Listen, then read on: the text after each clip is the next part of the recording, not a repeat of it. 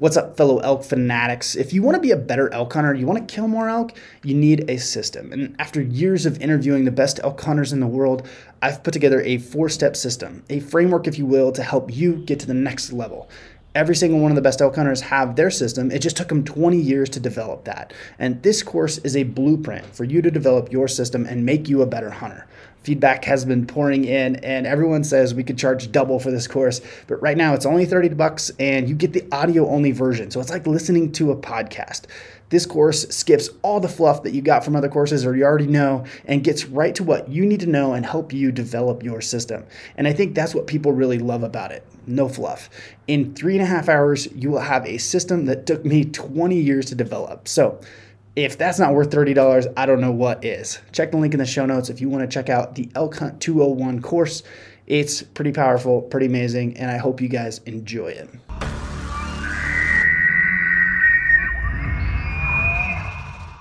Alrighty, Paul. Welcome to the podcast. We're gonna do some some Wapiti Wednesday. We're gonna talk elk hunting. Uh, you're my favorite elk hunting guest, by the way. Uh, yeah. How you doing, man? Good.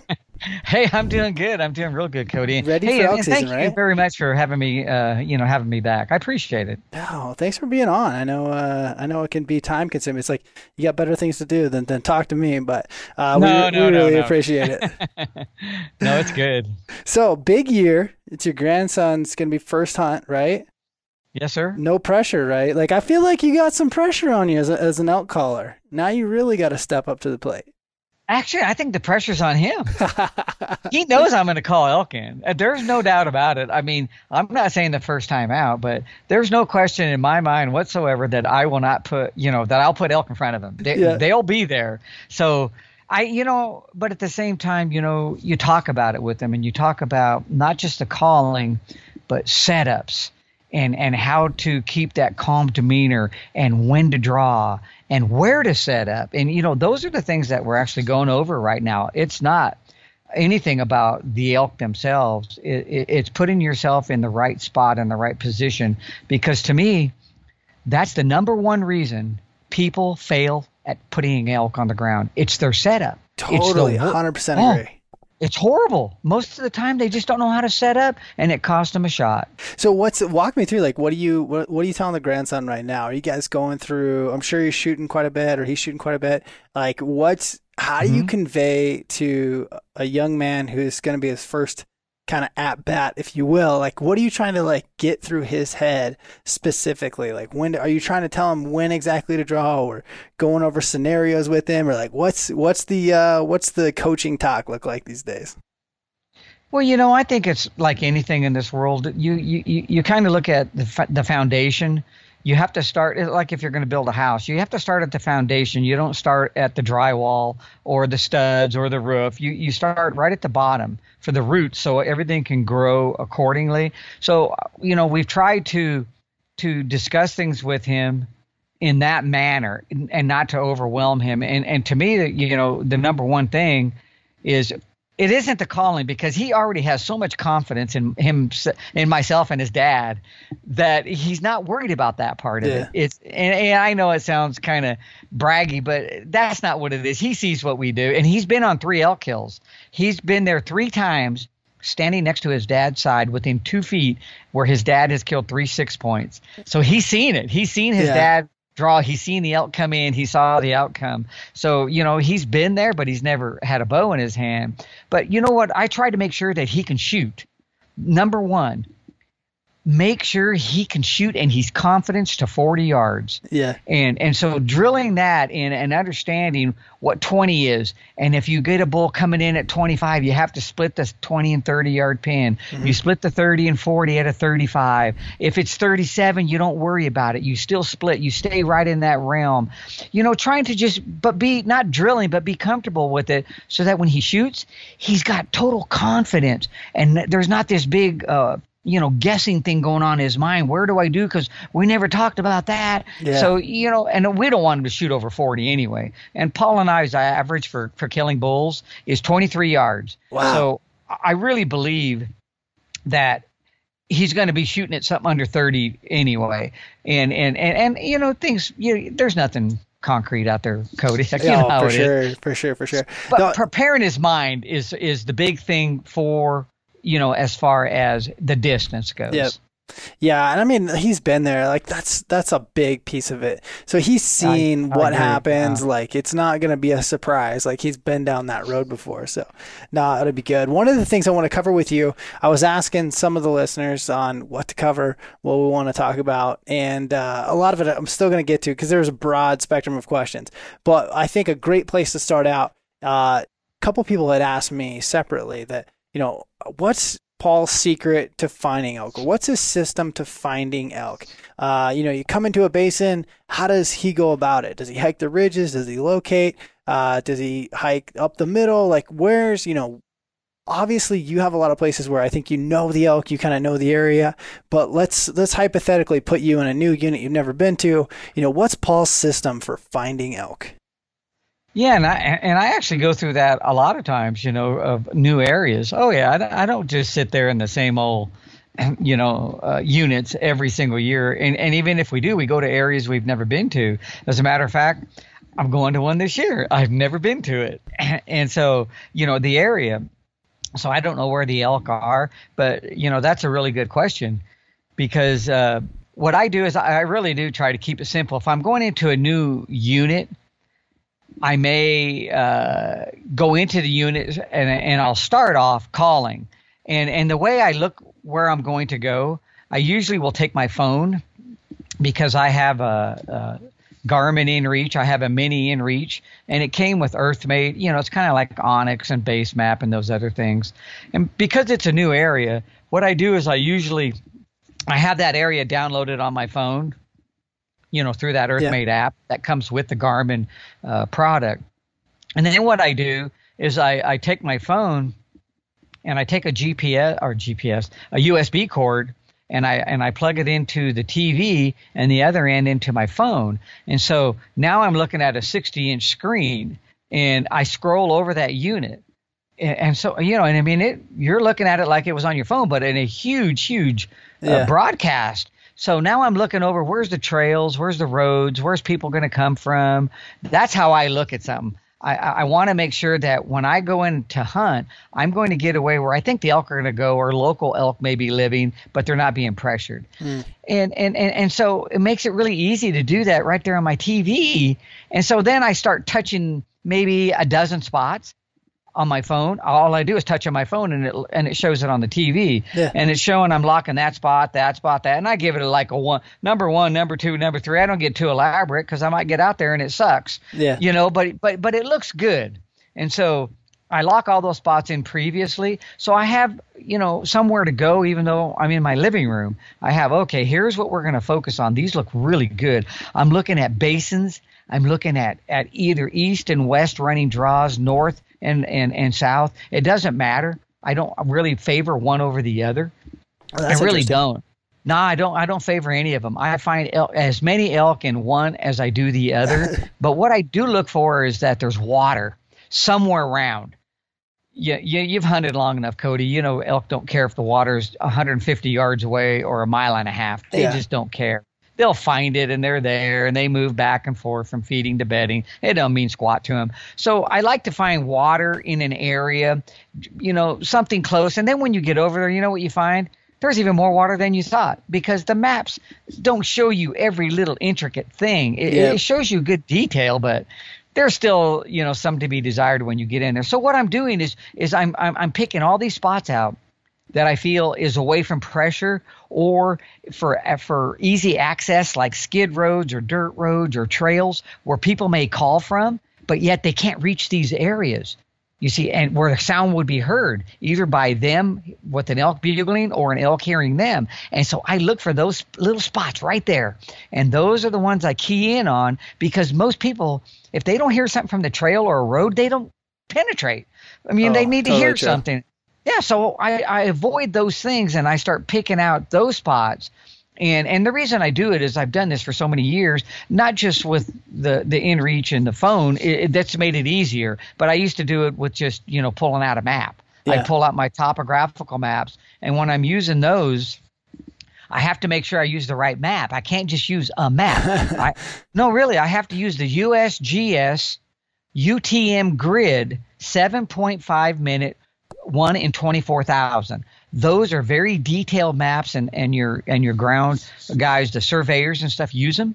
You know when they're plotting yep. lands and or homes or whatever because they're very detailed. They'll even show little ponds and little creeks that you would never think of seeing on on larger scaled maps. And so I used to do that and just pick out areas on the topographical maps and pick out areas like that because I mean I basically hunt all over the counter. I hunt public land, you know, forest land, state land, BLM, whatever open, and it'll show you all that stuff on the map. I don't hunt anywhere near private grounds. If I see a private area, I steer completely away from it. Oh, really? I, I, just, oh yeah, I won't even go to the border of it. I probably won't even go within a half a mile of it. Really? And, and the re no, and the reason is that there are elk there but people they're people magnets. It mm. just seems like the people hit it and hit it. They know they're there. They those elk get pushed and they run into the private where they're safe. Yeah. and so people know that and they're all hunting it. Well i don't want to hunt with those guys. Yeah. i don't care if it's three of them or 20 of them i move away from those and i find my own spots where i really don't have any intrusion with other hunters even though it's over the counter. I, I don't have much of a problem and rarely do i ever have to go two miles on yeah. a gps mile. Nope it's usually way less than that. And I hit these pockets, and these elk are, you know, they're somewhere around. If I pick 12, there should be elk in four or five. You hope. They're yeah. never in every one, believe me. I mean, it'd be easy that way. But, yeah. you know, so I, I do that as uh, a, as my game plan to Are begin your pockets with. usually pretty spread out? I mean, because like I, I, really like this. Oh, I, yeah. I, I totally latch on to this Miles. idea of like the little pockets between things, and and like you, you know, I could have one pocket that's here, and then 50 miles away is this other little well, pocket. not that far. Well, I, that. I, that may be an exaggeration, but it's like you know, across the unit, there's another little pocket. Here's a pocket. Here's a pocket.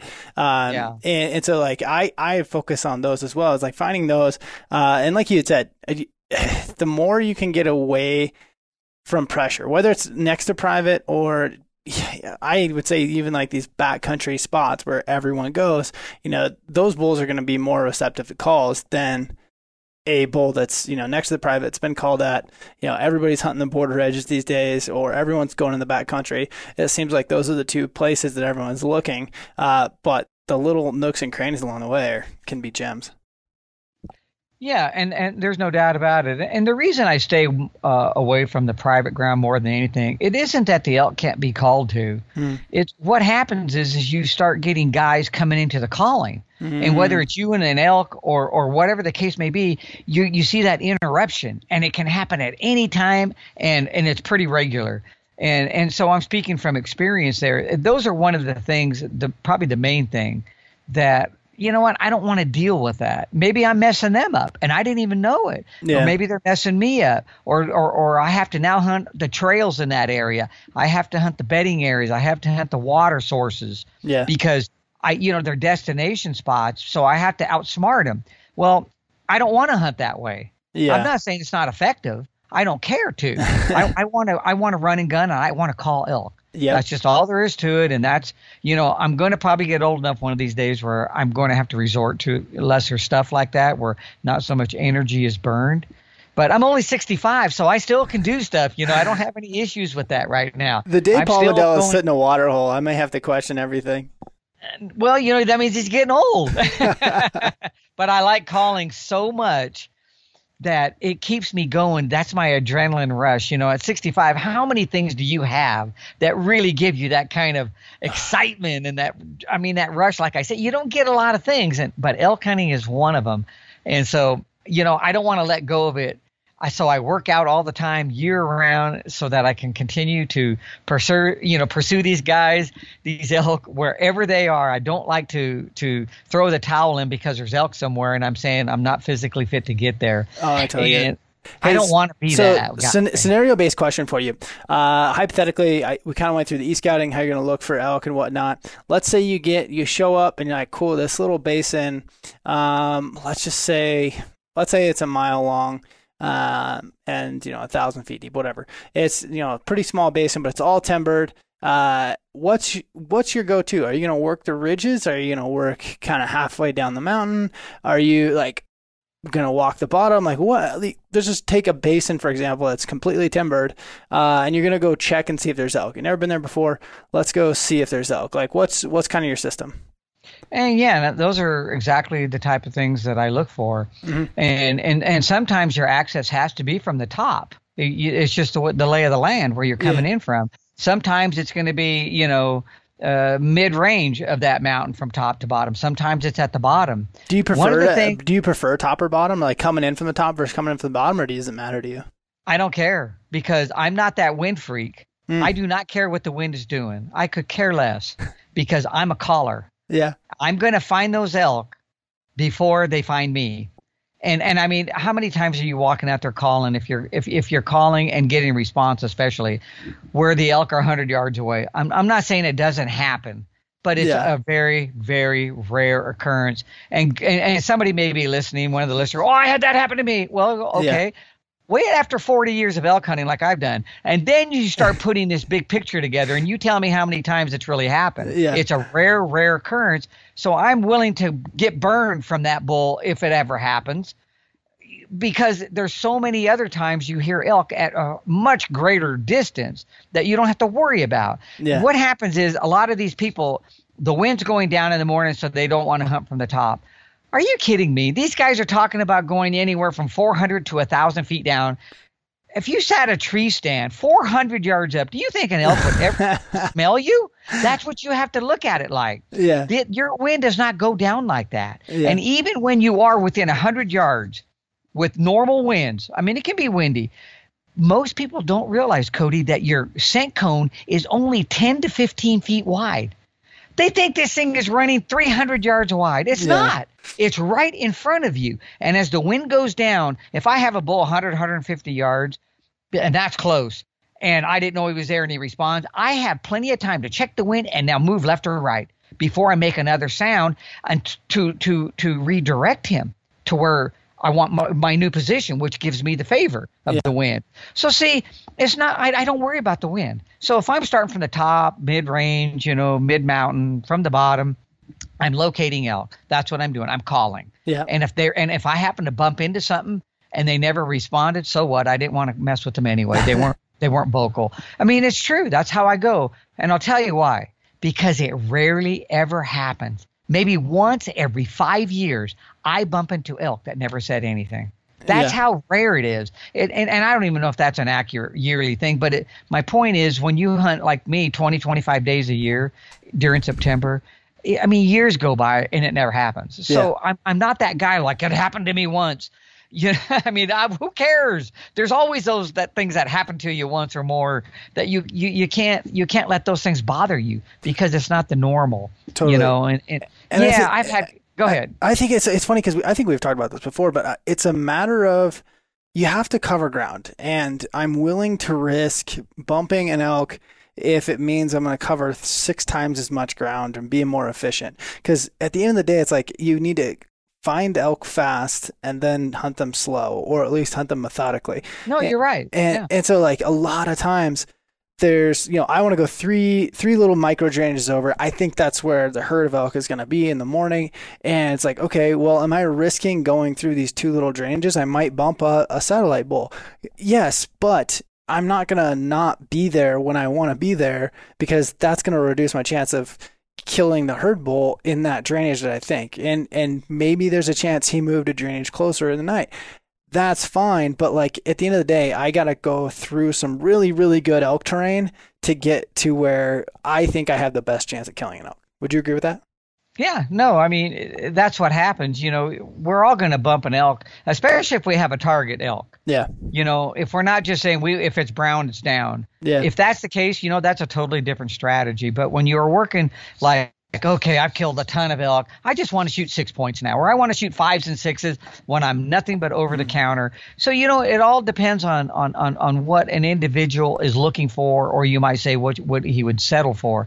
But if I was after just you know the herd bull, and in most cases we generally are, but I don't want people to think that if it's not, we would never hunt it and, and, and shoot it yeah. because I don't want to be that guy on social media that thinks you just have to be better than everybody. I, you know, seriously, Cody. I mean, I can remember when we first started elk hunting. I'm not trying to get off the subject, but But but when we first started elk hunting, the enjoyment that we had with bows because we started bow hunting 31 years ago. I, I've rifle hunted too, and that's what puts me up to the 40 years of elk hunting. But 31 years this year, we started bow hunting, and so I can remember just, man, if we got a spike in or a raghorn or oh, we were so excited. You know, you're just you're you're just getting in with a bow, Yeah. and and the excitement that we would have, my son and I, or anybody that we were hunting with at that time, it was just uh, such a great thing. And I hate to see people lose that and thinking, oh my goodness, I got to kill at least this or that because the peer pressure and people looking down on me, and then you see people apologizing for what they killed because they couldn't find something better. I mean, I hate that. Yeah. Be happy. Be excited for what you pulled the trigger on. I mean, it's a gift from God that you got this thing. Yeah. Be happy. You're going to enjoy the, the meat for the, entire year. It doesn't mean we don't all want to kill a bigger animal here and there. No, that's nothing to do with it. But the point is, is, is be satisfied with what has come your way and if you decided to take that life. That's what I'm talking about. Even though I've killed a lot of elk, I still get so excited, you know, especially hunting over the counter.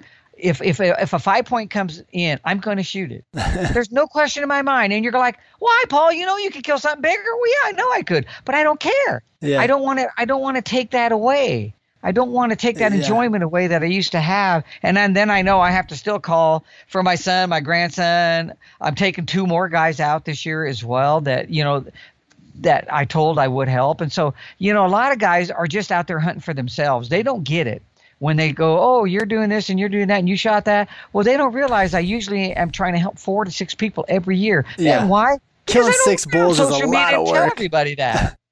I don't go tell everybody Yeah. whatever. I don't have to. I don't have to answer to these people. But I still want to enjoy elk hunting. I don't want that to ever leave me. That I, I, I, I it gets replaced with it. Always has to be bigger and better. And you know, I think that takes a lot of the, the joy out of it. And I, I don't want to lose that. Yeah. And so I'm glad I started that way, because you know there was no social media when I was uh 20 and 15. there was none. I mean, it was all black and white TV. Oh, but man. I, I I know what you mean. I do I do want to touch on one thing. When you talked about how do I do it on early season elk or in a new area, if I take two days in an area and I've, I've I've done my homework and I'm hitting these areas and I'm not finding anything. I'm I'm, I'm being unsuccess, you know, successful. And this happens, guys. I mean, just because I'm the Elk Nut doesn't mean the elk come flocking to me. I have to do my part. And if I can't find anything, you probably already know what I'm going to say, but I road bugle. I now start an hour and a half before daylight and I drive and stop every mile as long as I'm not running out of the camp. And I'll go, you know, five miles, 10 miles, 15, 20, 25. I don't care. Pavement or dirt. I will Yep. stop every mile and I'll call, call, call. I do it every year. And to this date, I've done it for so many years. It's ridiculous. I think in doing it, as I look back, I'm 100%. I have never not driven and found a bull. Never. Yeah. I, I find because I won't quit Yeah. until I finally goes. There's one right there, and then there's days you go and you're you're gonna hear a bull, a bull, a bull, a bull. I mean, they're everywhere, and you're just like, no, I by his sound, no, let's go further, Paul. This this is this isn't what we're looking for. That's a young, you know, because so many are bugling as the season goes on, but we find them. And folks, don't think they're standing next to the road. I'm talking about they're real distant. Some of them are a mile away or more, air mile. I mean, they're way out there. But the point is, it says, okay, there's some elk over here, Yep. and who knows what you're going to find once you get in there. So I, I will do my study at home, pick areas out, and yes, it works great. We kill bulls that way. But when you know push comes to shove, I have no problem with with finding them an hour and a half before light to an hour or more after. You know, I'll just keep calling, calling, calling, move, move, move, and bam, and and I'll finally find them. So those are the types of things I'm resorting to. And then once I do find them, I'm reading the emotion. I try to evaluate what I'm hearing. How much bugling? More bull, more than one bull? Can I hear the cows? This all tells me the tactic I'm going to choose once I get in there because it's not always a cow call and a bugle. It can't be. You know, or, or it, it doesn't work for every elk that way. Yeah. But anyway, that's kind of my system that I've I, I've boiled down to, and you know, I've always said if it's not broke, don't fix it, man, because it really does work. It does, and um, like bugling at night, I have found so many bowls. So I found so many great spots that I never in a million years would have picked out. Uh, never would have guessed. Never would have like looked at an e scouting map and been like, "That's a good spot." And lo, you know, lo and behold, I'll hear one bugle.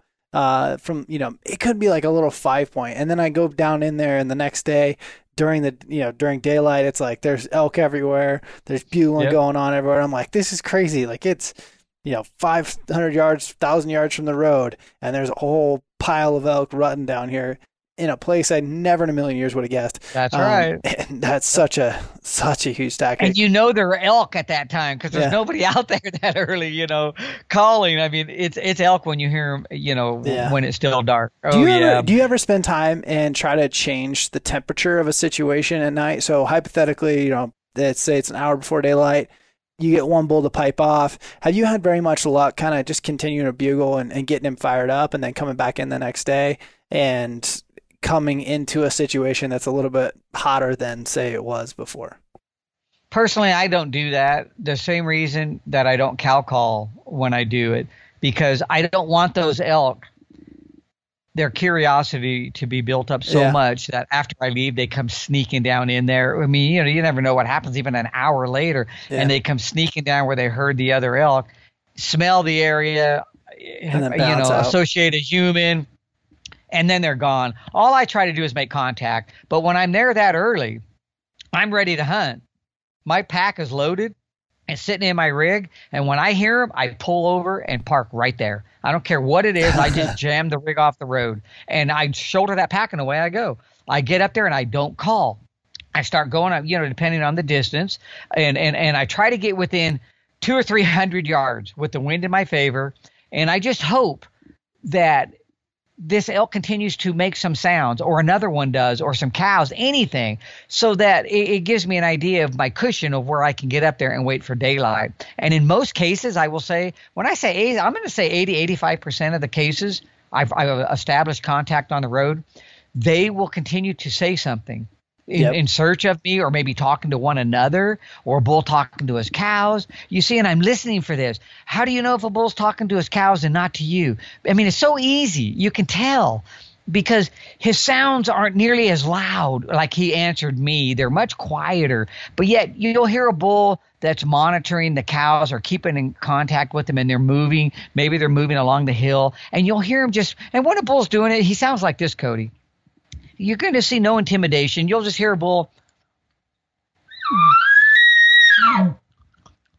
That's all he's doing. And you'll hear him just keep doing it. Maybe every 10 minutes he'll call. And next you know, his sound's over here. Then it's over here. Then here. And he's just talking to his cows as he's moving them through. And they're all keeping order. Nothing else is answering. I'm not answering. But that's what's going on. You see, there's nothing else going there. He's just leaving from feeding to bedding. And you'll hear him talk to the cows as they're all moving along, staying in their group. Doesn't mean they're all close together. Heck, they could be strung out 150 yards. And it could only be four elk. I Yeah. mean, that's just elk. You know, they're, they're, they're flesh and blood. But you'll hear him talk to them. Now, if I answered, if I re, you know reported back with a bugle and he answered me, it's not going to be the same bugle. Yep. You're going to hear a little more, you know, emotion behind it. As a matter of fact, it's hard to say which one he'll use, but all of a sudden his note may be more of a. You see, he gives a little more fierceness to it, Yeah. not so uh, nonchalant and social, and more of a stay back, Yep. stay away from us. You know, and you'll hear him make that change. And then when his his sounds as he's talking again get more mild, you can tell he's talking to his cows again. And so, see, I'm playing all this in my head. And guys, when you've called as many elk as we have and have heard them, I mean thousands and thousands of bugles, you start getting this down and you can tell without ever seeing them. But if you see the elk you're calling and talking to, and then you see this is exactly what's happening, it just helps cement it and put it all into you know perspective. Whether next time you hear it, the years ahead that, that, that you don't have to see them. You know what's going on. So you learn from those things. Don't just listen to a bugle being a bugle from a bull. You know, try to, to try to understand what's being said or what the message is that's being sent. Are they talking to you? Are they talking to someone else? Are they talking to the cows? And that's what we try to play up on. And without being, you know, overwhelming about it, it's just basically understanding the emotion that you're hearing when the elk bugles and and and, and I, I mean it goes a long way to you know toward one success or reading a situation but but I understand what you're saying, you know. But but that's basically you know kind of how we're we're, we're uh, approaching things.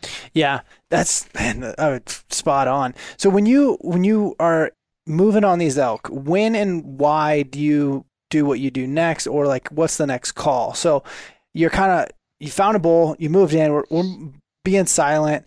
Maybe we're just listening in the dark from a couple hundred yards away. I'm like, okay, there's definitely a bull down there. He's got cows. Uh, you know, what's the next move?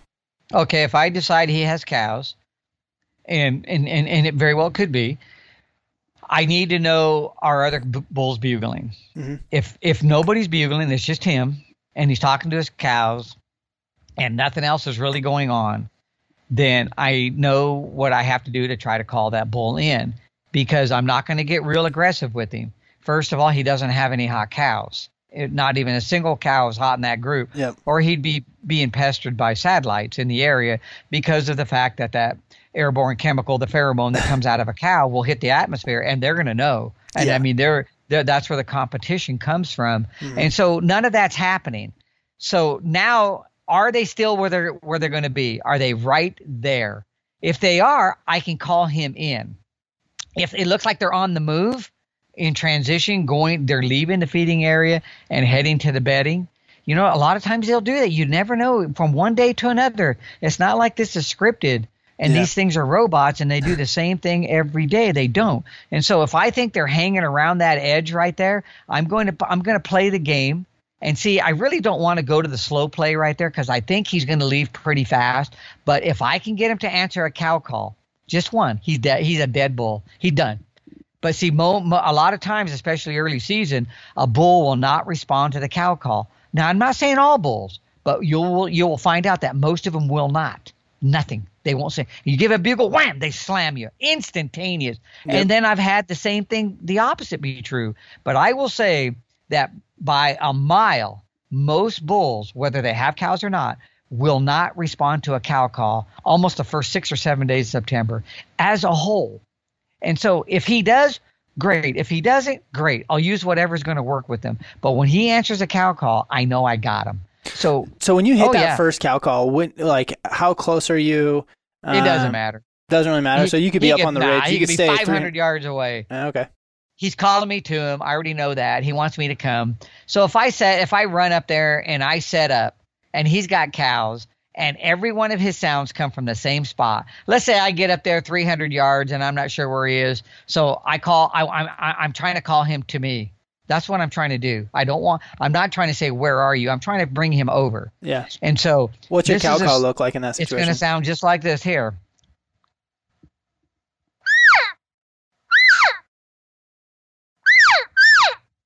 That's a cow t- asking other elk whether and whoever she's talking to it could be a calf it could be other cows it could be a bull it doesn't matter. The same as you saying hey come over here. Does it matter if it's a little boy or your wife or a girlfriend or a, a workmate? Doesn't matter. You said would you come over here? And so that's what elk will use. That's the sound that they'll use. Now if that if you walk out and you start doing this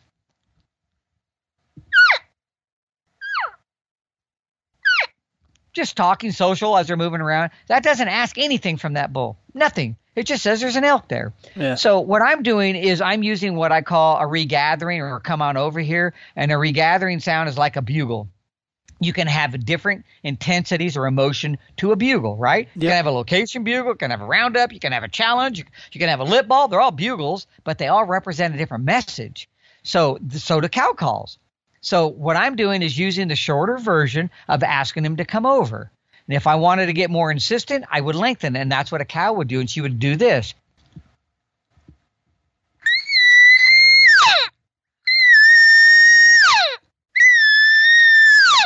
And she gets more insistent when she does mm-hmm. that. Just as if you were asking somebody and you, you know, hey, and you said, hey, Joey, come here.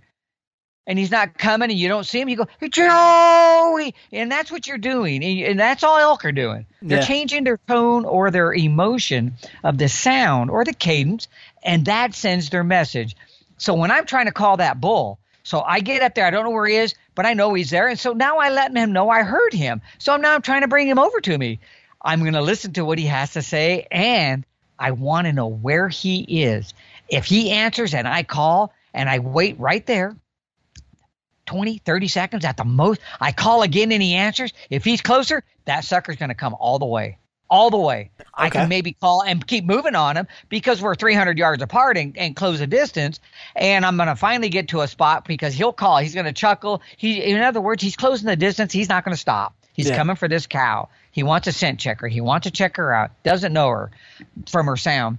So what I'm going to do is I'm going to usually get when I get that 100 150 yard range, I'm going to hit him with my last sound and try to move up as far as I can. If it's 20 yards, it's 20 because of terrain. If it's 50, it's 50. Whatever in between, and I'm not going to say anything. I want him to think where he, he I'm where he heard me last. Yeah. And that's where I'm going to set up as a lone hunter. Two people it changes everything. You know, you, you you send the shooter up and the caller can still be back there making a few sounds or whatever, yep. depending on the bull's attitude. Now, if you're and, the caller and there's a shooter, would you just keep kind of with the same tone and the same like come here, or are you now going to oh, switch yeah. I'm not to like go a, to the long one? I'm not going to the long one. I already made contact. The yeah. longer version is not just urgency, but she's not sure where he is once you once you say the longer version, you're like, okay, get over here, and then he starts coming. Are you gonna, as a caller with a shooter, would you just switch to just cows milling around? No, I'm still gonna stay with a single cow. Okay. I'm not gonna go to multiple elk. No, okay. no, no, no. Stay with a single one, but at the same time, I'm not going to get overly aggressive with it. I've already planted the seed. He's coming. Yeah. I've already noticed that he was here. Now he's here. Now he's here. Now he's here. It's one of those things. Now, for some reason, and I even told you the story before. I mean, I've had a lot of them, but the last one is is if a lot of times they'll get to that 75 yard mark, thick timber, can't see them, and they'll insist on you coming. Yep. And when and and you'll know that because he keeps calling and he's not moving. He's no longer coming. He yep. stays right there anchored. That's when I leave. That's when I retreat. I leave the shooter right there, and I just start retreating as a stubborn cow, losing interest in him, and I'll make a few cow sounds, breaking branches, moving this like she's leaving, but not calling him to me. Just meow, meow, meow, and leave, walk away. Yep. Like screw you, I don't care. That will bring him into come on down. That's what he's going to do. He's going to come down and he's going to want a scent check where he heard you at the furthest point, and which is right where the shooter's standing. So how do and you he, solve for that when you are solo? You have to play both roles you have to go back and then usher yourself back up as quick as you can to a spot within bow range of where you called first. Yeah. You know, or last, I'm sorry, but la- you know, the, your first spot up there, I should say, because he's going to come, he's going to smell it. That's what he does. He comes walking and he's smelling everywhere. I mean, you know, he, I mean, he's scent checking. That's what the that's all these bulls have on their mind when you have them at that stage not all of September, but I had the interest in him, so I already know what his interest is. He isn't come over to shake my hand. He wants to scent check this cow, and yep. so he wants to come within range of that or smelling range. And you can't believe, in most cases, they never come in downwind. They just come straight at you unless you've you've raised suspicion in their eyes and did something wrong or you've made a movement you know and he saw it but he can't identify that's when they start coming in downwind outside yeah. of that straight as a string or whatever obstacles in their way, they'll start going around it. But, Path I mean, of least resistance. You know, that's what they do. And I say this from just so many elk call-ins is, is, is you know something, Cody, uh, something real funny is I can't even tell you the last year that a bull came in downwind on me. I, I don't even know when it was. I, I, I tried to rack my brain a while ago because this is like about the 20th podcast I've given this year. and, and, and guys have asked me this and I, I don't even remember the last year it happened. The, and, the and, only and, time it ever happens is like at least to me is when something goes wrong or yep. I get pinned down as a solo hunter. I get pinned down and I can't do something, and so like the jig was up anyway. Like there's a there's a small chance I might get a shot, but the jig was up, and now he's trying to figure it out. you know, he didn't bark because it's not in his personality, but at the end of the day, like that's basically what happened. And now he's trying to double check. You know, he's like, the jig was up, I screwed it up somehow, and that's the only time I've had them try to like circle downwind. But if you got them coming on a on a string, like usually it's the path of least resistance, they come straight at you. I man, eh, maybe it's just the elk I hunt, but I tend to think that the bulls are generally not worried about is it a human or is it an elk. Like their first response is like, "Oh, this this is an elk. I'm going towards it." No, I understand. Like I said, it's when suspicion is raised. Yep. That's when they start circling on you.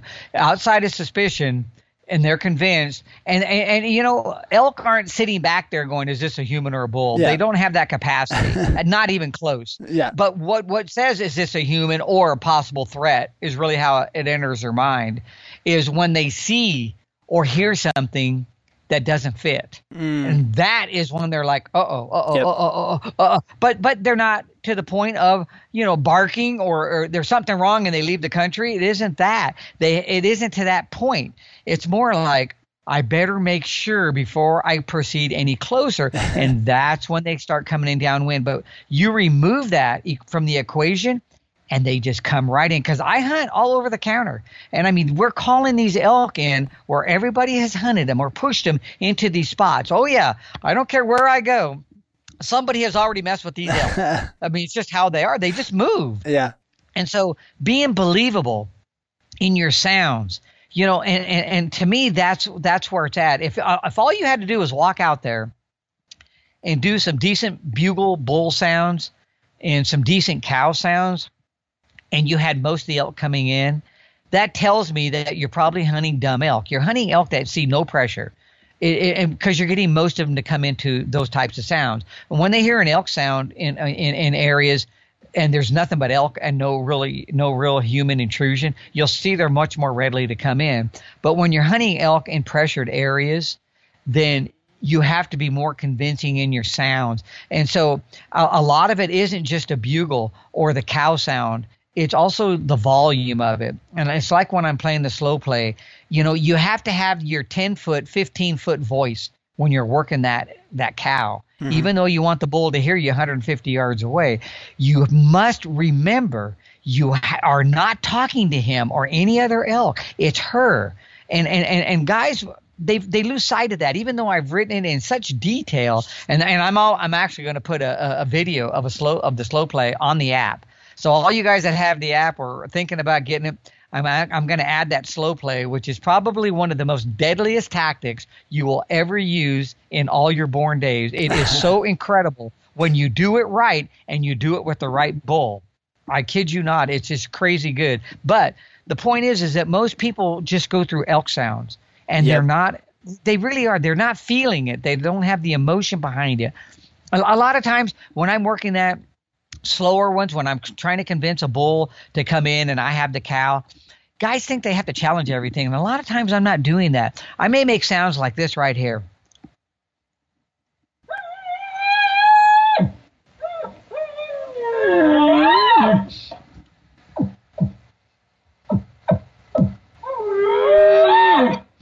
Just Ah, little, so little. Oh, but when you do it and you're throwing the cow sound in and you're trace, you, you're feeling your emotion for the situation you're in. It's just so convincing to other elk. You know, everybody just wants a bugle. They just want to rip it out there. They want to throw just generic cow sounds. But when you're putting your, your feeling into it and you're talking to your lady, so to speak, right there, and then when a bull intrudes on you, you know, or he answers back and you don't like it, now you you just let him know, hey, you know, all of a sudden you're a man again. But before, you know what I mean, in, in a more aggressive nature, you see, and then you're back to what you were doing and you're giving a few pants. And I love just kind of.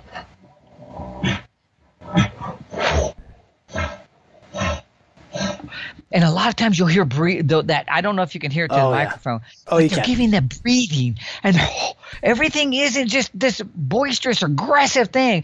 That That's how you be believable, Cody. And that's what I'm doing in a lot of these little sounds. Sometimes I'll even incorporate it in the breeding sequence, not just the slow play. And I'm just giving those little wheezes and just those yearning things. And this a real light cow sound. I mean, it sells it like you can't believe on some of the most heavily pressured areas you'll ever hunt. I've called elk right off trailheads where guys have just went through and pulled bulls in. And i'm not kidding you five and six hundred yards away they never made a peep. But i knew they were there because they did bugle initially but never made another sound from Yep. there and sucked them all the way down. You have to be patient go through this you know through your sequence. Don't give up. And all of a sudden here they come. Because they get busted all the time. And so they're not just bugling their way to you. But when i know they're there i, I, I honestly I, feel, I know i can call them in. Yep. if i just stay strong and, and, and, and have that confidence. But when you see one bull after another after another after another come in when you're displaying those types of sounds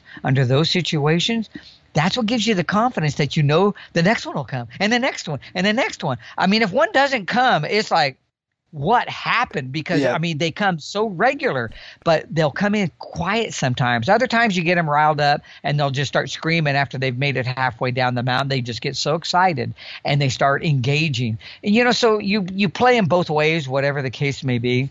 I love I love playing slow playing elk like that. Like uh slope t- heavy timbered slope and I know there's an elk in it. Like best case scenario, bulls bugling, I hear him go up and you know he's bedded somewhere on this hill.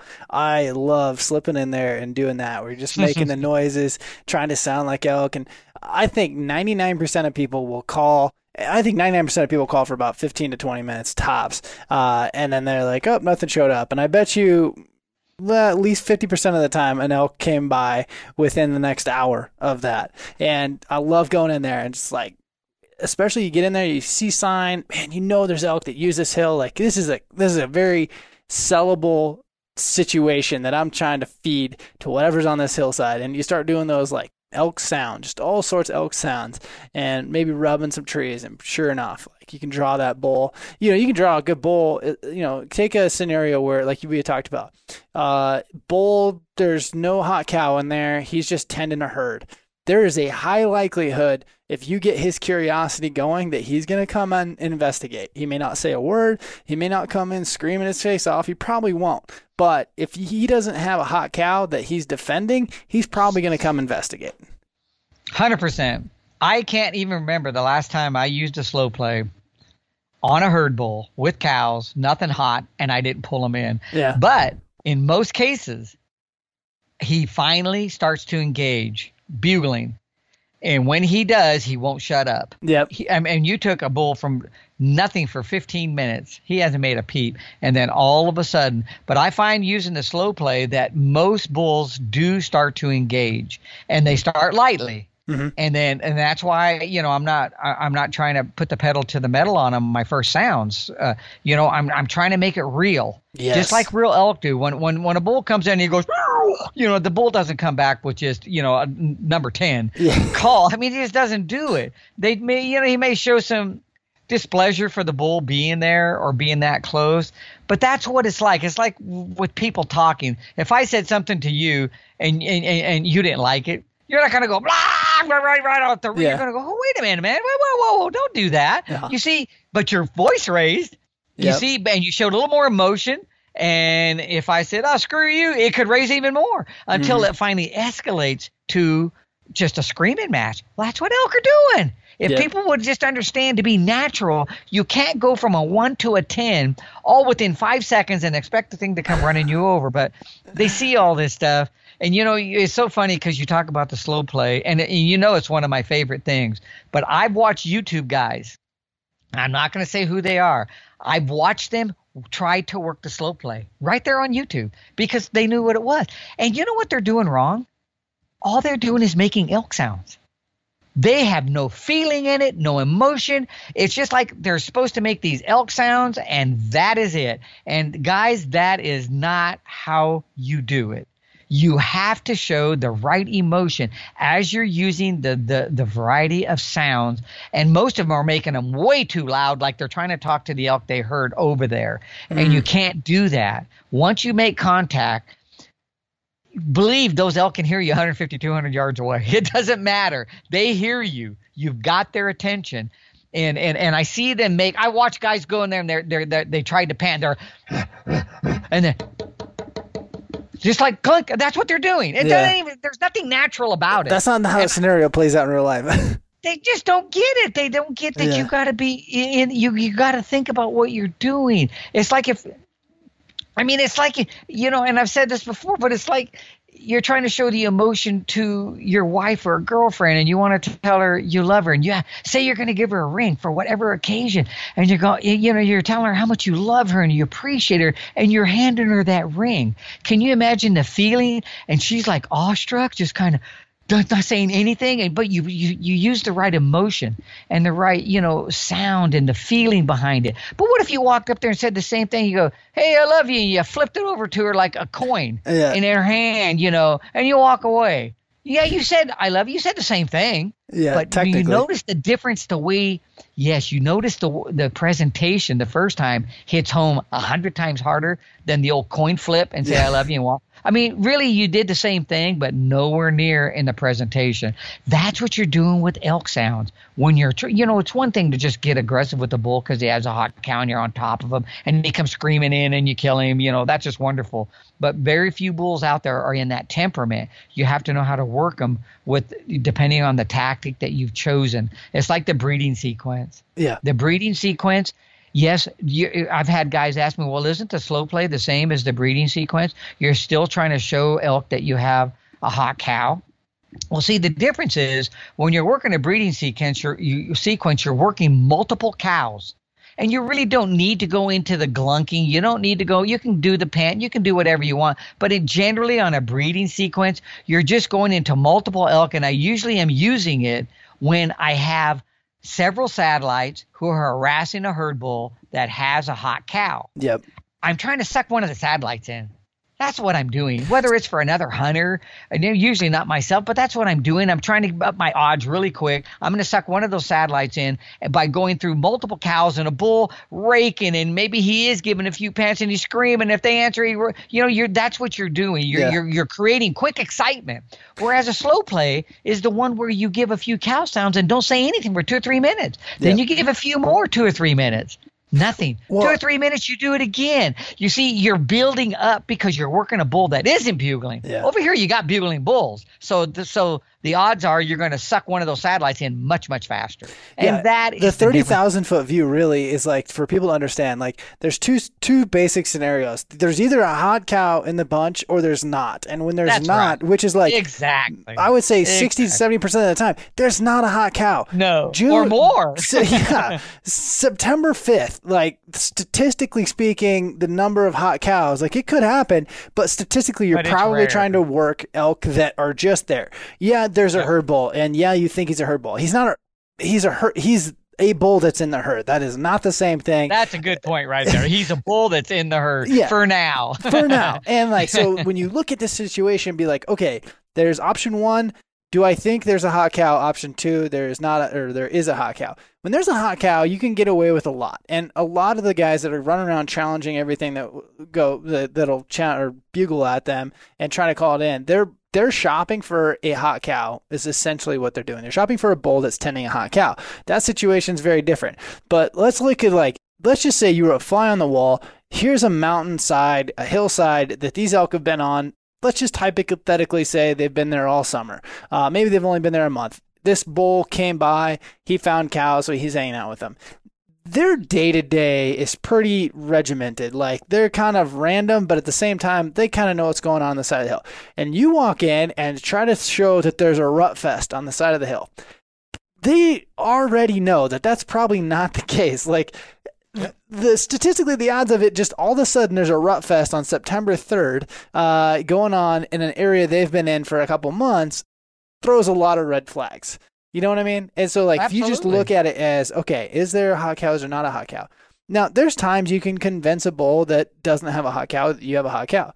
Though that's where the slow play comes in. You have to mm, basically lay out this framework for what's going on and this could take a day or two uh, but you know you have to do it slow play and that's what we're talking about is like i think 100% agree with you but I think the most basic way to think about it from the person who's like listening to this is, you know, how do I do it for no hot cow versus how do I do it when there's a hot cow and bulls screaming and satellites trying to run them off? It depends on your target animal. Yeah. You know, not everybody's trying to kill uh, a, a, herd bull. I mean, a lot of guys are newer elk hunters or only hunted, you know, five, six, seven years, and maybe they killed one elk and they don't even know how they killed it. it you know, and it's true. But when you get around elk like that, I try to get them in the cover. If they're in the open, I don't make any sounds at all unless I can get deep into the cover and leave a shooter at the timberline, you know, that, that type of thing. Because what I'm going to do is I'm going to call the cows away. And, yeah. and usually anything in the group is what's going to follow. So if you go straight to a long version of a regathering sound, because you see, the regathering sound can mean I don't know where you guys are at. Where are you? It asks for an action or reaction from other elk. Yeah. It can also it can also apply to elk that she knows is there, and she's telling her to come over to this spot. You see, and so she's going to go in and she's going to hit this note here.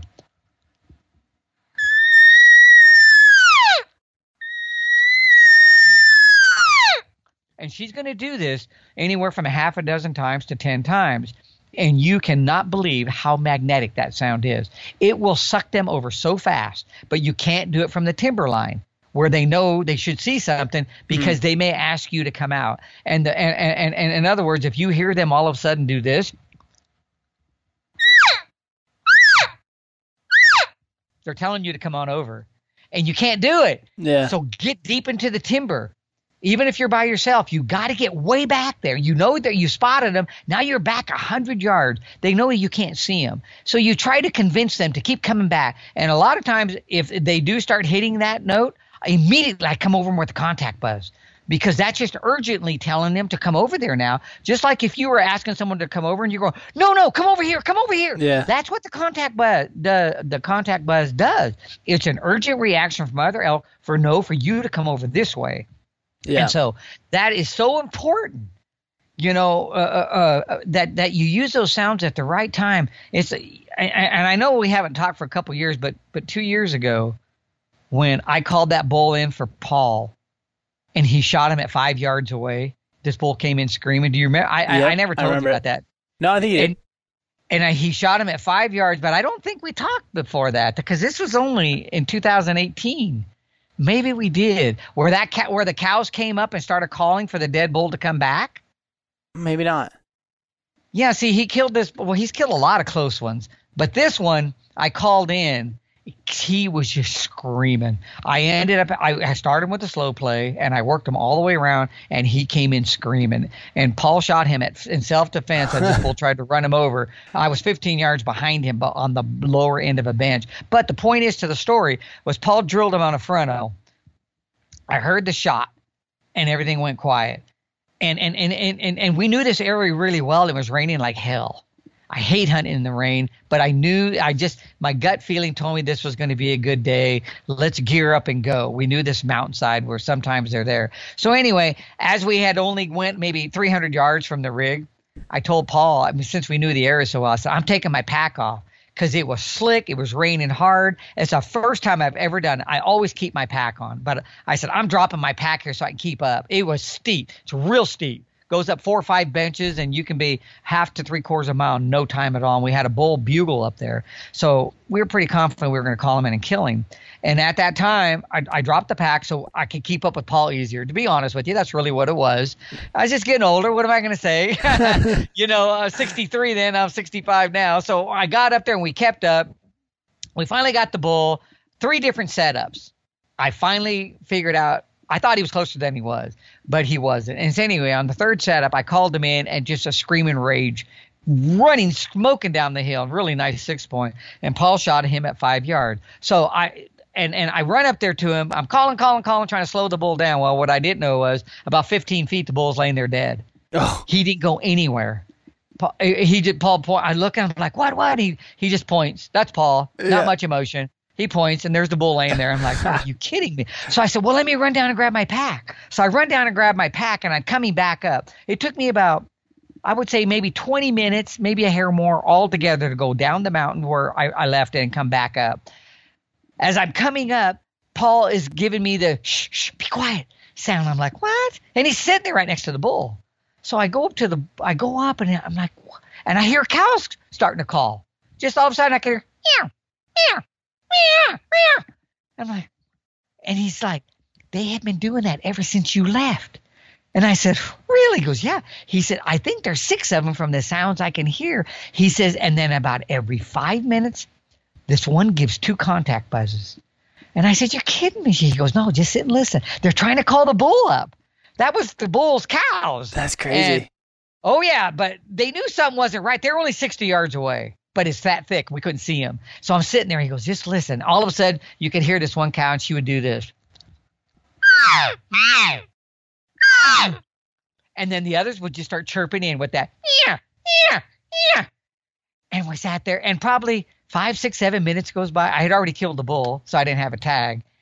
And they're going on. He goes, they've been doing it the whole time. And then out of nowhere, this one would only give, you know, like two or three buzzes, and that's it. Very long, loud buzzes, and trying to insist on him coming up.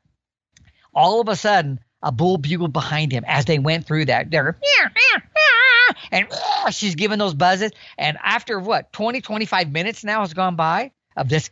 So so say you were doing a setup like that. Yeah. And all of a sudden this bull came in and he just screamed a bugle. And one of the cows just answered him and he screamed again. And all of a sudden you could hear all the cows going right up the mountain, right at him. Wow. And that was the end of it. But lessons, if you don't learn from something like that, That's so you cool. see how, how potent it was. And that bull heard them. I don't know how far he came from there, but he could hear them. And all of a sudden, he started calling them to him, and they turned around, and away they went.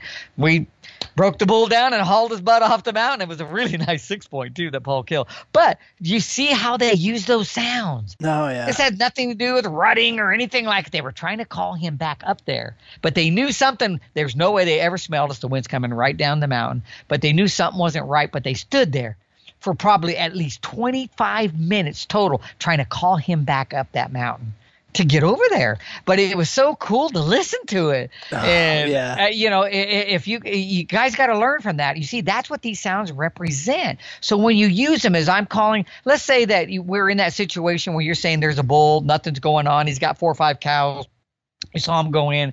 You see, me, I'm going to try to call him over, or the cows with the regathering sound. If I get an answer out of him, am I going to stay with that long version? It's where are you? Come over here. Come on. Where are you guys? No, I'm going to immediately, once I got response, I'm going to drop down to the north. Yeah, yeah. Because I've already made contact. That's like you calling somebody out in the woods and they finally make contact and now you guys are closing the distance and you're still saying, Where are you? Where are you? Where are you? Because I'm right here, God darn it. You know what I mean? You, you see now it's like hey i'm over here come here come on come on over here yeah and then a little time goes by and you're like and he's like where are you now because you can't see each other it's thick Yeah. Well that's what you're doing with the elk you're not just continually calling you're just letting him know your position he's letting you know his and if you're moving toward each other and then a little you know a few seconds go by 20 25 and you call again to establish the contact that's what you're doing. So if I had to go to the contact buzz more, of, hey, get over here now. Now I'm, I'm gonna, I'm gonna, I'm gonna use the sound when it's appropriate, not the whole time walking to him. So see, you're you're communicating with the elk, and this is what we do to suck a bunch of these bulls in. Now, if I had to, in your situation where you said those elk were silent, uh, because that's what I wanted to do, most of the time the cows are what comes 1st mm-hmm. Usually the bull will come in tow. If I didn't use the slow play, there's more than one method a person can use, and especially if you have a shooter, now you can pull everything in. And the shooter says, I'm going to kill the first thing. You know, I've hunted 18 years, never killed an elk. You know, I mean, there's those guys out there. Yeah. And so, you know, or 10 years or four years. And so you, you change things up to give them the best odds to have something come to them. And, and, and that's what I'm doing as a caller. And that's what I'm doing as a hunter is I'm not just out there. So guys understand why am I not killing a six point every year? I've killed plenty, guys. Well, probably 25 of them, you know, outside of, of other elk. And so the thing is, is that I'm, I I just love elk hunting. Yeah. And, it- and and everything doesn't have to be, you know, the cream of the crop. It can be whatever. I want to keep that fire burning in me that we just love putting elk down. I don't care what it is. Yeah, we pass elk. Don't get me wrong, but not everybody does. So if you're hunting with somebody that is is, is just trying to, you know, have success. I don't care what they kill. I would be as happy as a lark for them, probably happier than they were, because you enjoy the thrill of the hunt and the call in. So, you know, depends on the method I would choose to maybe up their odds uh, instead of just trying to call the herd bull in. Because even though you say, "Oh, I'm going to call the herd bull in," it doesn't mean you will, or or or it'll line up and he comes in at the right angle on the right spot, yeah. no debris in the way. You know, things happen, and and and and once they do come in so far. Even though they're well in bow range, and if there's really the shot isn't good, you gotta let them walk, yeah. and that smartens them up. You're not just usually going to, you know, call that guy right back in. You know, I mean, oh, he, he, they're not that stupid. Which uh, that's a good question to kind of uh, lead into is you know there's a lot of people listening to this podcast. There's people that you know want to kill nothing but six points. There's people that want to kill their first elk. How would a lot of what you do, and people can look at YouTube videos or podcasts and and look at your app. Like there's a ton of resources out there, but how would you go about it if you were just trying to kill an elk this year? Regathering sound. Would it is so cover funny. ground and do regathering sounds. Oh, you can't believe how effective it is. It is just so crazy effective. I mean, you can. The reason we use location bugles is because we're trying to find bulls. Yeah. That's all. You know, and, and and and what is a location bugle really doing? So guys understand. What does it mean? We call it a locate bugle. What do the elk call it? That's a good Nothing. question. Yeah, they don't call it anything. They're using the sound, and what they're trying to do is find the bull. They call cows. it Marco Polo. Yeah, pretty much. They're trying to find the bull with cows, and especially hot cows. Yeah. Because what happens when they find that bull? They get a detrimental response. And what does that usually tell them? Defensive action means I have cows or I have hot cows. So yeah. they want to get in, and now they want to get into the scent cone area. They don't have to approach the bull. And all they want to do is smell the group. Is there something coming into heat? That's what they want to know. And that's what they're doing. They are looking for the cows coming into heat. They are not looking for a fight. Even though people think they're all looking for a fight, they're not. It could come down to that as the heat of the rut picks up and, and a bull has three, four, five hot cows at one time. My God, it's a rut fest. And yeah. they're coming in from everywhere screaming. But when a bull is in, in search mode, he's using locate bugles trying to find out where the and he's not looking for mew mew. That's not what he's looking for. He's looking for the bull to let him know because when a bull has a detrimental response, nine times out of ten, he's got cows. He's being defensive for yep. a reason. That's why he's doing it. And once he locates that, that's what he does. Does he do the same thing in every other month of the year? No, they really don't care if they, you know, they're herd animals. If they come around out of their elk, fine. But they're not looking for the hot cows, so to speak. Not like September. So see, when that bugling really escalates, they're looking for the groups of elk, and especially the bull that has the cows, because it's not the cows that usually respond back. They could, but the bull is the one that reports, and he reports what he's got, and that's what they're looking for. So when I'm using the regathering sound, it applies to all elk. It doesn't pick. It's not gender, you know, specific. It's just answer. It's anything. So when you use that sound that asks for assistance or an action or reaction from other elk, that's what you're doing. Yeah. And and, and it makes a great sound in uh, in heavily hunted areas where everybody's bugling and calling because they hardly ever hear this. One of my other favorite sounds is a, a, a cow bugle. When I'm using a cow bugle, I can usually have elk come my way like you cannot believe, and they come in silent. When do we or, use a cow bugle versus gathering sounds versus a locate bugle?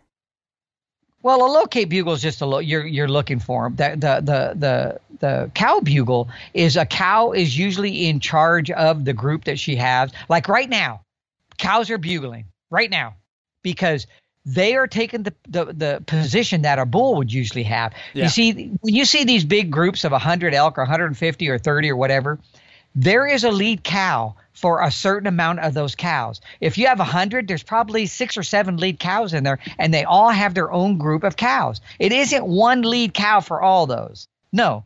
There's all these, but they're herd animals, so they're all mingled together. So as soon as a bull comes in and, and, and let's say he picks some of those cows or some of the cows choose to go with him, that lead cow with her cows goes to that bull that yeah. he's calling. He's advertising himself. And this is how a bull will, will, will pick up cows for the most part. And yes, a young bull can come over and take uh, a, a, group, but then he will end up losing it as these cows come into heat and a bigger bull comes in, bumps around, and takes over. But the point is, is that right now, the, the, the cows are the ones that are using the bugles to keep control of the little group that they have, whatever the size may be. It can be two cows, it can be 15 cows. Depends on how much how many elk are living in that area. But the cow is the one running the show. As soon as the bull comes in and a bull now is in control, he takes over that position. The lead cow no longer hardly even bugles at all. Doesn't mean she can't or won't, but she doesn't because that's him now. He's taken over. Yeah.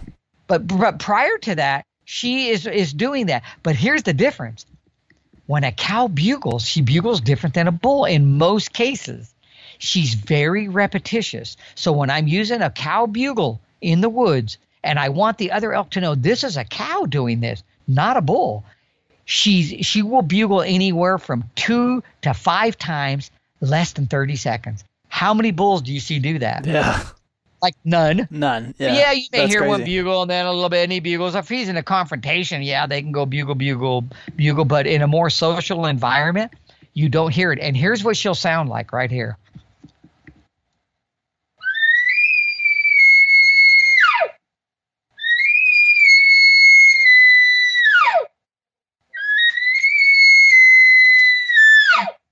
And she'll do that, like I say, up to five times in a row. She'll wait 30 seconds and she does it again. 30 seconds, she does it again. She's very persistent when she wants some a, reaction from other elk, or if she, when they, you hear them doing that, they're usually not with other elk. Mm. They're looking for them. They're trying to find them. But when you see an elk, and, and, and a couple of these videos are going on the app, you're going to see elk. You're going to see one at a water hole. She's at a water source, and there's other elk in the background. They're they're way back. You can't see them, and she's letting them know that every the coast is clear. She walks over. She looks around. You're going to see the video, and then she turns around to the group that's back there, and you can hear them if you listen real close. You can hear them cow calling, and she gives that. Yeah! Let them know to come on over, and so they're going to Oh, come on over. Crazy. Yes, but but see the thing is, she didn't have to do it three, four, five times. She already knew they were there. She's just calling them over. So that regathering or come on over this way, you see, once they put more in, in, intensity or emotion behind it, like several in a row, it's because she doesn't know where they're at. She's looking for them. I've hunted some of the most heavily hunted areas, and when nothing would respond to nothing, Cody, nothing, I would go to that and whoom, I'd have a bull bugle. We're over here. Come on over. You see, and sometimes I'll have the bull come all the way up. He's just bugling it all the way to the front of it. That's and so I'll stay with the cow bugle. And then once he gets a certain distance where I don't need to do it because it's going to be stupid, he knows something's wrong, I go to the regathering sound without the bugle. And I only minimal, maybe two of them. And then as he gets closer, that's when I start getting more of the I'm over here. I'm over here. Come on over. That's it. You don't have to do 20 of them. Just a couple of them as he gets closer and closer. And if I'm by myself, I usher up real fast, closer without calling because I want him to think I was still back there. If I have a shooter, which usually I, I do, my son or something, is we're up there or he's doing it for me, but you got to communicate with him in a natural way. You start with this sound, this sound, this sound, and if all of a sudden he's hanging up and he's not coming, we already know. Okay, we got to hit him with the contact buzz real quick. Give him two or three notes of it. That's uh, that's that's increasing their urgency. Tell them to come up here now. We I want you coming up here. You see, and that's what you're doing. Is it like if you were talking to somebody? You have now used the right sound sequence you know, in a way that he understands it and he expects to hear. Nothing out of the ordinary. You're not just giving a bunch of cow calls and just expecting him to come trouncing up there as he's asking you through to chuckles or short screams. He's telling you to come over. You've turned the tables on him and you've run the show. You are now answering or responding or calling to him before he has a chance to tell you to come. And he'll just keep coming. He knows exactly what the elk language is by the emotion or the cadence of the call. And that's what we're doing is we're, we're, we're taking control of the matter when we can. So when you're hunting some of those heavily hunted areas, go on the app.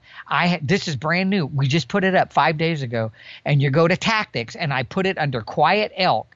Under quiet elk you're going to see as I go through all the regathering sounds how to use the cow bugle, everything in, in, in, in order, in detail. And the cow bugle section will also have when I'm using the cow bugles and how many to use and under what situation. But all this is new. It only came up a few days ago. So there's five new things on how to set up, navigating, uh, locating elk. How do I locate elk? Just what you asked. None of this has been on the app before. So everything that's been on it, th- there's five new things added on it. It will take you an hour to go over it because I wanted people to have, you know, a really detailed perspective of it. And so like I said, in the cow bugle section, we'll have two bugles or cows, two different cows bugling so they can hear them and watch them themselves. So they can see this isn't just someone just saying cows bugle and here's what it is. Yeah. You're going to see it for yourself. Oh, man. I so, highly recommend everybody go get oh, the these app. guys got to have it, man. Oh, yeah. This, it's there's freaking so much insane. stuff on there.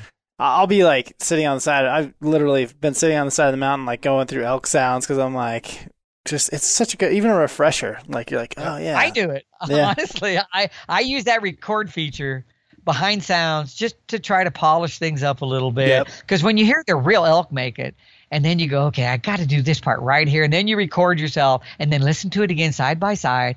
You're like, all right, I got it, I got that's it. You know, it doesn't mean you have to be perfect out there, Cody. You know that. No, but the sure. better we can be, the better we feel about ourselves. You know, when we do use the sound. Oh, for sure, for sure. Um, so.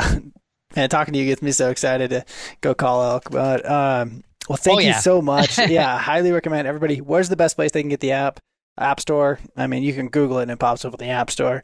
Uh, is that the best place?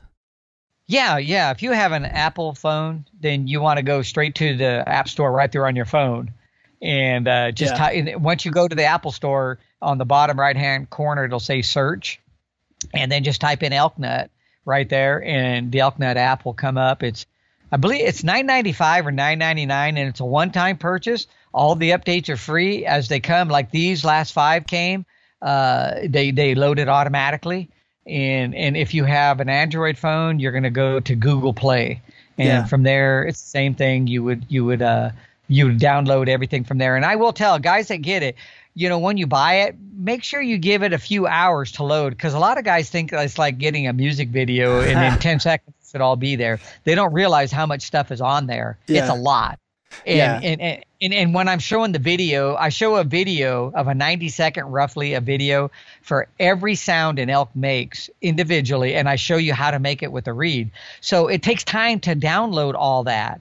And then you'll have to download like the breeding sequence and the advertising and cold calling and, and different things you will download manually. Or we have a live stream on them now so that if you just want to hear them at home without downloading them, it'll say streaming and you can listen and watch the videos, anything you want without downloading it. And if you see one you like and you go, "Oh, I want to I want this one downloaded." That means you can now listen to it or use it in the woods without any Wi-Fi service. So you have that option or you know the control in your hands to upload, download, and I'm going to put the slow play in video. I'm going to use it in action in the woods this year, and I'm going to put that on the app. So you're going to see exactly what I'm talking about, how I'm using the emotion behind it, and the right sounds, and the volume, and the type of animal or bull that I'm trying to work. Not just any bull, but one that falls in the category where the slow play is used, you know, utilized best. So anyway, and we have a lot of stuff that's still going to go on it because we want, you know, we want to keep it fresh, even after our third year right now it, you know, it's nothing where you look at it and go, the last time this was refreshed was two and a half years ago. No, this thing is is updated all the time, so people can see that we care and we're trying to help you guys out there, you know, to uh, be successful. Oh man, this is more information. If I would have had all this information when I first started out, man, I'd be head and shoulders far farther where I am right now. I tell you what, man, there's so I much agree. good information in there. But um, uh, thank you, thank you, Paul, so much. Uh, yeah, great information. Everybody, go download the app. Don't be cheap. Go buy the app. It's worth it. Uh, and thank you, thank you again so much for jumping on and, and sharing all your knowledge. I think you've probably forgotten more than I'll ever know. So uh, we really appreciate you sharing it with us. Hey, no problem. Thank you very much, Cody. I, I, I uh, honestly do appreciate, you know, that you've uh, extended your hand out and had me back. I do appreciate it. Thank you. All righty. Well, good luck this season. Hey, same to you. Alrighty, guys, thanks for tuning in to the Elk Hunt Podcast. If you love elk hunting content, tips and tactics, all that jazz, then go leave this podcast a review wherever you listen to podcasts at. Much appreciated. And if you're interested, go check out our Elk Hunt 201 course. It's a four step system for doubling your success. It's a great resource and it's going to make you a better hunter. I guarantee that, or we'll refund your money. Uh, if you don't get anything out of it, if you don't get $30 out of it, then we'll definitely refund your money. So go check it out. Link in the show notes.